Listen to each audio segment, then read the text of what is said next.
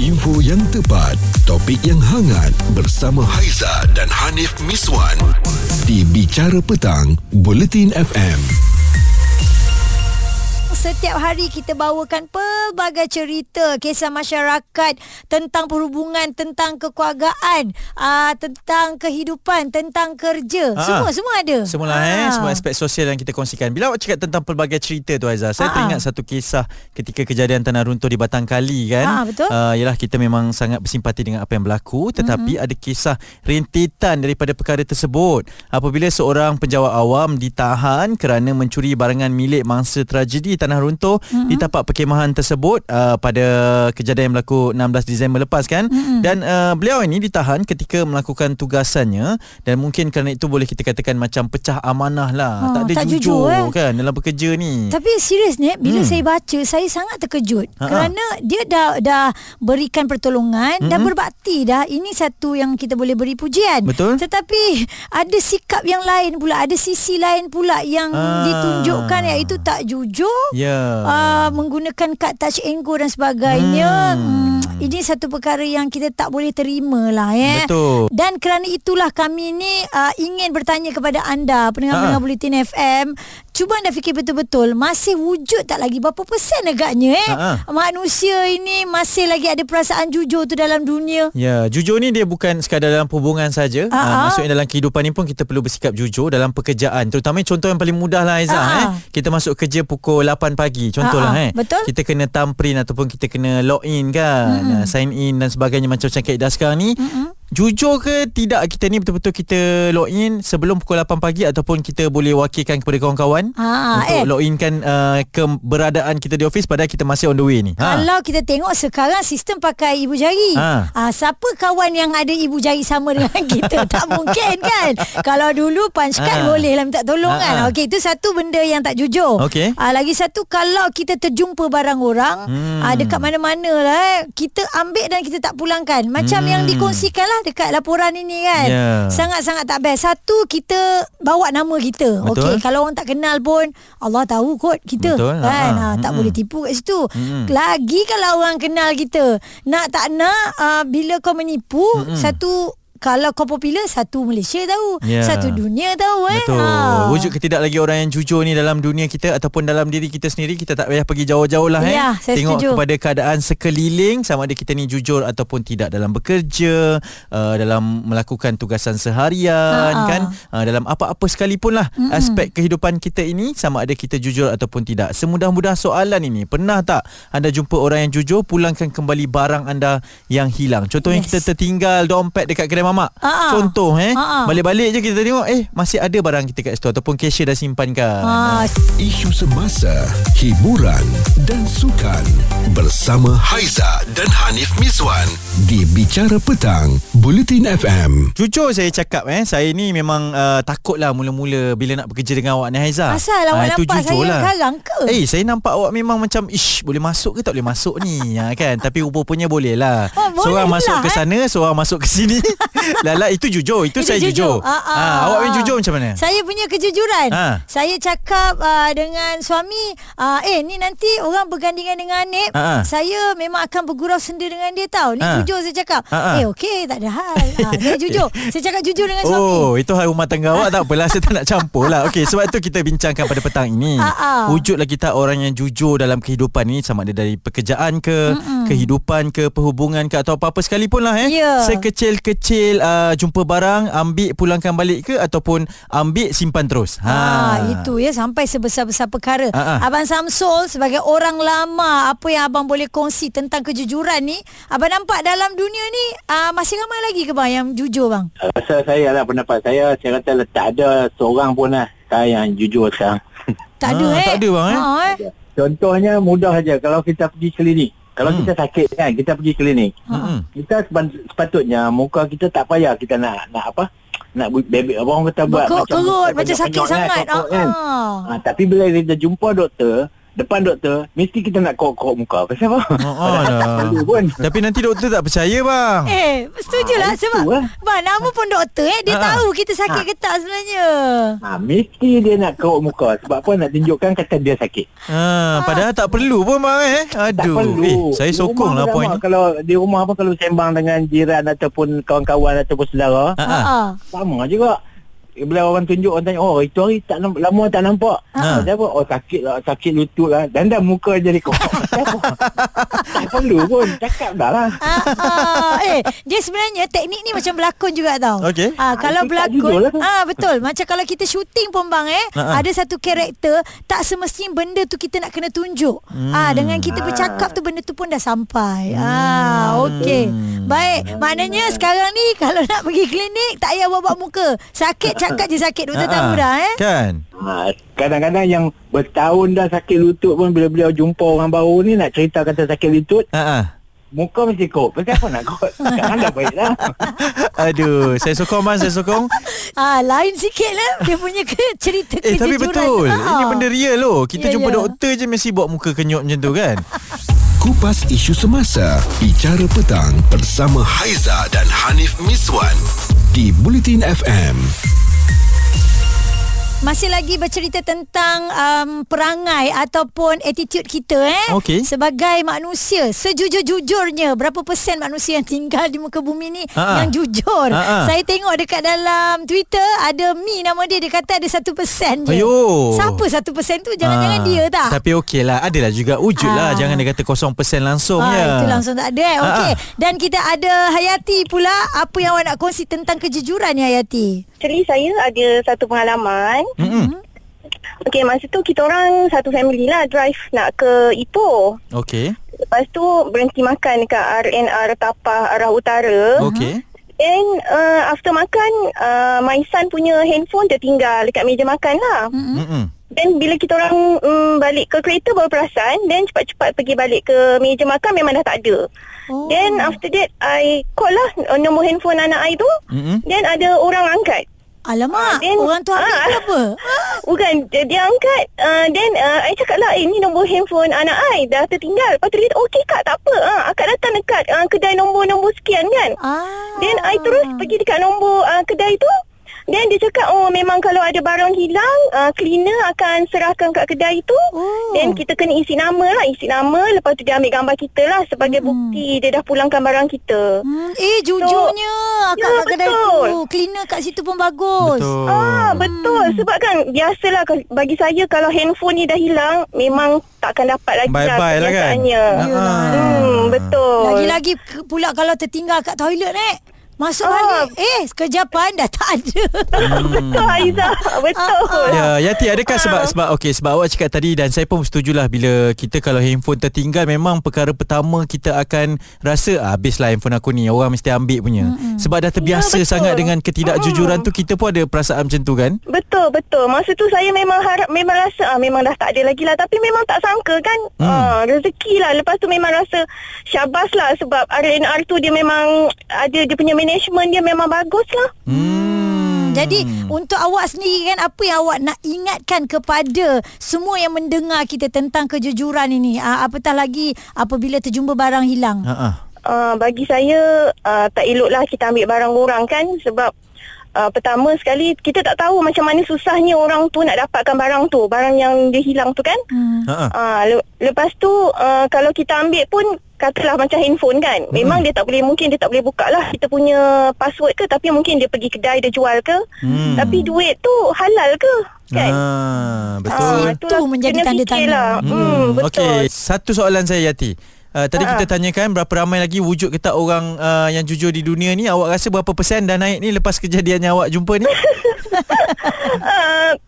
Rasa mungkin less than 50% lah. Masih ada, rasa masih ada, tapi tak ramai. Okey, kurang dari setengah ya. Betul, less than 50%. Kalau lah telefon tu tak jumpa, menangis anak dia, dah satu kerja lagi Yati nak kena beli baru. Betul kan. Dan memang kadang-kadang orang yang jujur ni adalah dia boleh berada di tempat yang paling kita least expect tau. Sebab yelah dia hilang dekat RNR, tempat yang ramai orang kan. kita mesti akan rasa macam, oh mesti tak ada dah ni, orang ramai dah ni kan, ramai-ramai orang, macam-macam orang jumpa. Kita pula cepat berputus asa kan. Tapi nak cuba juga untuk telefon dan alhamdulillah dia sekarang ni kalau cerita pasal barang kalau orang kata tu Allah dah kata itu rezeki engkau, memanglah engkau punya. Macam mana pun pusing balik kan. Dan terima kasih kepada mereka yang masih lagi ada kejujuran. Cerita viral bersama Haiza dan Hanif Miswan di Bicara Petang, Buletin FM. Jujur ke tidak anda ni mendengarkan kami di mana? Kena jawab juga tu. Okey, nak tanya tu dulu pada Hafiz. Awak dengar kita kat mana, Hafiz? Saya jujur ni, saya sedang dalam perjalanan menuju ke Kastam Kargo KLIA. Okey. Sekarang saya dekat Bank Highway. Okey, baik. Hati-hati memandu, awak pakai handsfree, alhamdulillah. Tapi sekarang ni kat situ nampak satulah awak dah jujur lah, awak bagi tahu kita. Bagus. Ada tak cerita-cerita tentang kejujuran yang lain? Okey, kalau nak ikut pengalaman, ada satu pengalaman saya ni lah. Bukan kata nak bangga diri, tapi saya rasa saya nak share. Okey. Saya pernah berhenti solat dekat satu surau dekat Highway Max ni lah, dekat RNR. Okey. And then saya jumpa satu purse macam wallet bag tau. Dan dalam dia memang banyak duit. Okey. Lepas tu saya ingat kan ada orang yang tuan punya bag tu dia tengah solat lagi. Tapi saya dah maksudnya saya dah selesai solat, tapi orang dalam surau pun dah macam tak peduli benda tu dekat situ. Saya cuba ambil. Saya tunggu dekat luar. Saya tunggu kat luar pun masih tak ada orang yang tuntut, tanya benda tu. Okey. Dan saya macam kalau ikut hati saya tak nak buka, tapi saya buka, saya tengok memang banyak duit. Kalau saya ikut tak jujur tu memang dah letak lah. Okey. Banyak tu ratusan ke ribuan ke, berapa banyak tu Hafiz? Banyak, mungkin dalam ribu lah. Ya Allah. Saya cuba nak cari solusi dalam tu. Saya nak cari contact number, at least name card ke apa ke dalam tu kan. Saya cakap ni aku buat bukan niat aku nak pecahkan, nak pecah ceroboh barang ni, tapi niat nak bantu orang ni. Okey. Dan saya godek, saya terjumpa receipt dengan name card. So saya call, memang dia cakap dia dah sampai ke Putrajaya. Tu saya sembang-sembang dengan dia dia tanya saya duduk mana dan semua. Saya cakap saya akan sampai office dalam waktu sekian. And then nanti dia akan minta tolong adik dia ambilkan, sebab adik dia akan balik kerja lalu situ. So dipendekkan cerita, adik dia datang ambil situ, adik dia datang ambil. Dan adik dia nak bagi upah lah macam tu kan. Okay. Tak apa, terima kasih. Wow, kuatnya jati diri awak ni start daripada tu. Rupanya dia ni seorang orang kata CEO syarikat besar juga, sebab dia pernah jemput saya pergi ke open house syarikat dia. Ini dek kerana awak terjumpa beg duit tu, itu kiranya perkenalan pertama lah tu Ya betul, perkenalan pertama. Saya pun tak pernah tengok muka owner dia, tapi saya jumpa dengan adik dia lelaki. Sepanjang tempoh tu tak terdetik ke awak untuk berlaku tidak jujur? Maksudnya itu mungkin awak boleh anggap ni rezeki saya juga ni kan. Tertarik RM50 ke macam tu contoh. Terdetik tu ada, tapi bila fikir balik, saya macam nak buat benda jahat tu, saya pernah teringat muka mak ayah saya lah. Macam ayah saya pernah pesan kalau nak buat jahat, apa-apa jadi, anggap je ayah dah tak ada. Allah. So bila saya nak buat sesuatu tu, saya memang terbayang muka mak dan ayah je. Sekarang saya nak tahu nama penuh awak siapa? Saya nama penuh Muhammad Hafiz bin Ismail. Okey, Muhammad Hafiz bin Ismail, anak Pakcik Ma'il ni, anda telah menjadi orang yang cukup jujur ya. Ayah awak sangat bangga dengan awak, mak awak pun sangat bangga dengan awak. Tahniah kita ucapkan Fiz. RM50 pun dia tak tarik tau. Ini dalam tu ada macam-macam beribu-ribu dia katakan, tapi itulah susah tau nak cari orang yang macam ni. Dan Hafiz tadi berkongsi bukan hanya untuk bangga diri tapi sebagai inspirasi kepada kita semua. Kalau Hafiz boleh, kenapa kita tak boleh? Info yang tepat, topik yang hangat bersama Haiza dan Hanif Miswan di Bicara Petang, Buletin FM. Petang ni kami berbicara berkenaan dengan wujud ketidak orang yang jujur, termasuk dalam kehidupan, pekerjaan, dalam apa sahaja yang dilakukan. Tadi macam-macam contoh dah diberikan. Dan sekarang kita ada Emilia ya. Emilia nak berkongsi kejujuran, kisahnya dalam apa ni Emilia? Dalam segi apa? Dari segi kehidupan peribadi saya sendiri. Perhubungan maksudnya eh? Ya, betul. Okey, apa berlaku? Saya ni pasangan saya adalah suami orang. Jujurnya saya cakap dia suami orang. Okey, itu kejujuran yang pertama. Kejujuran kedua, awak berani menyebut nama awak ya? Ya, saya tak perlu nak bohong. Okey, bagus. Saya suka awak jujur kat situ. Okey, apa cerita selanjutnya? Macam mana saya nak cakap pasangan saya ni, dia tak pernah betul serang dengan wife dia. Tapi dia nakkan kedua-duanya. Okey. Dia cakap macam tu dengan awak eh? Ya, betul. Dia bercakap dengan saya, dia betul serang lah dengan saya. Dia nak dengan saya dan dia takkan lepaskan kedua-duanya. Tapi dalam masa yang sama, dia tak pernah berterus terang kepada isteri dia. Okay. Saya sebenarnya boleh saja untuk berjumpa dengan isteri dia. Tetapi jika isteri dia tidak setuju, saya tak akan teruskan hubungan itu. Okay. Oh, awak boleh menerima eh? Boleh, saya boleh. Sebab kita ni dalam hidup, kita tak perlu nak sakitkan hati orang. Mula-mula pun Haiza sebenarnya cerita saya dengan pasangan saya ni, saya tak nak pun. Tapi Allah dah kata kun fayakun. Bila melibatkan hati dan perasaan ni, susah sebenarnya kita nak tolak. Maksudnya dah berhubungan, maksudnya bila dah berhubungan tu memang awak tahu dia ni suami orang lah. Saya memang tahu dan dia pun the point yang saya nak cakap ni, masa mula-mula dia nakkan saya, dia memang berterus terang. Okay. Dia berterus terang yang dia suami orang. Dia ada anak, sekian-sekian. Okay. Dia tak pernah bohong, itu semua tak pernah bohong. Tapi untuk dia berterus terang dengan isteri dia adalah satu yang sangat sukar sebenarnya. Okey, Emilia, agak-agak awak, adakah perhubungan ini akan diteruskan dengan ke jenjang pelamin? Saya tak pasti, saya tak berani nak cakap Haiza, sebab yang saya nampak sekarang ni macam laluan tu agak sukar. Ya. Okey. Sangat-sangat sukar. Kita hargai kejujuran awak ni, kenalah dengan apa yang kami bincangkan pada petang ini kan. Tetapi terima kasih. Ya, alang-alang dah bercakap berkenaan dengan perkara ni, sekarang pun memang kecoh kan tentang kes sebegini kan Emilia kan. Ya. Mungkin kalau awak nak sebab tadi awak cakap awak bersedia berjumpa dengan isteri yang pertama tu, apa yang awak nak cakapkan Emilia? Andai diberi kesempatan lah ya. Saya nak cakap satu je. Kita sayangkan pada orang yang sama. Saya tak minta untuk isteri dia terima saya, tapi saya nak isteri dia dengar apa luahan dari hati saya. Kalau isteri dia tak setuju, it's okay, tak apa. Saya secara dengan rela mengundur diri. Kalau isteri dia suruh saya untuk tinggalkan suami dia secara paksa, saya rasa benda tu tak boleh untuk saya. Biarlah benda tu berlaku dengan seikhlasnya hati saya. Ya, selepas perbincangan itulah maksudnya ya. Ya, betul. Sebab saya memang nak bersemuka dengan wife dia, tapi saya tak diberi pilihan. Dalam masa yang sama dia memang nakkan saya. Okey, Emilia, bagaimana awak melihat pasangan awak? Yalah, awak pun sendiri tak nampak sejauh mana perhubungan ini, adakah akan terus ke jenjang pelamin ataupun tidak. Bila awak nampak dia tak jujur dekat situ, adakah awak masih lagi ada rasa cinta yang cukup dalam pada dia? Ya Allah Haiza, macam mana saya nak cakap, dia tak pernah bohong saya. Dia memang seorang lelaki yang sangat baik. Apa saja saya nak, dia memang akan tunaikan, dia memang akan beri. Dia tak pernah pun mengambil kesempatan atas diri saya. Tapi bila melibatkan kita perempuan Haiza, awak perempuan, saya perempuan, macam bila kita dah masuk dalam satu rumah tangga orang lain, dia punya rasa bersalah tu macam sangat besar rasa bersalah tu. Sampai saya macam rasa nak kontak kawan-kawan dia untuk cari wife dia. Sebab saya tahu wife dia duduk kat mana. Cuma saya tak nak jejaskan reputasi pasangan saya. Sebab dia adalah seorang pegawai kanan polis. Jadi saya tak nak mengeruhkan keadaan lagi. Faham. Okey, baik Emilia, bagi saya secara peribadi saya rasa memang perkara ini perlu diselesaikan oleh yang lelaki yang bersama-sama. Betul.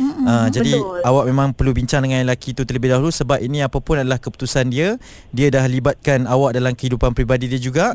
Dan ialah kejujuran ini perlu ada daripada semua pihak, bukan awak sahaja. Dan perasaan isterinya itu pun kita perlu ambil kira juga kan. Betul. Dan Emilia, untuk Haiza pula kan, sebagai wanita kan, Haiza pun tak naklah Emilia hanya sekadar berkawan sejauh mana, betul tak eh?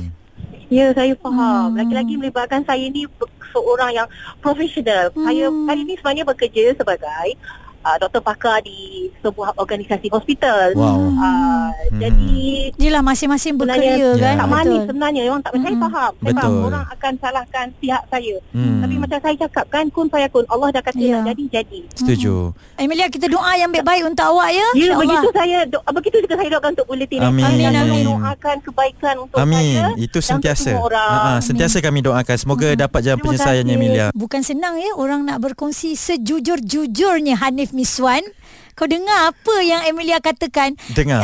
Macam mana nak katakan kategori lelaki begitu? Yeah. Yang dia berani untuk nak pasang dua, tetapi dia tak berani untuk menghadapi hakikat yang sebenarnya. Apatah lagi sekarang memang sedang dengan kisah sebegini. Sebab itulah kejujuran tu. Dan bila cakap tentang kejujuran tu, yang pertama sekali kepada lelaki itulah dia yang kena berani. Sebab dia yang membawa masalah ni kepada dua hati yang berbeza kan. Itulah. Dan wanita lagi tak mungkin boleh menerima sesenang itu ya. Ya kan, yalah, mereka bertiga memang kena perlu berbicara selayaknya ya. Isu semasa, hiburan dan sukan bersama Haiza dan Hanif Miswan di Bicara Petang Buletin FM.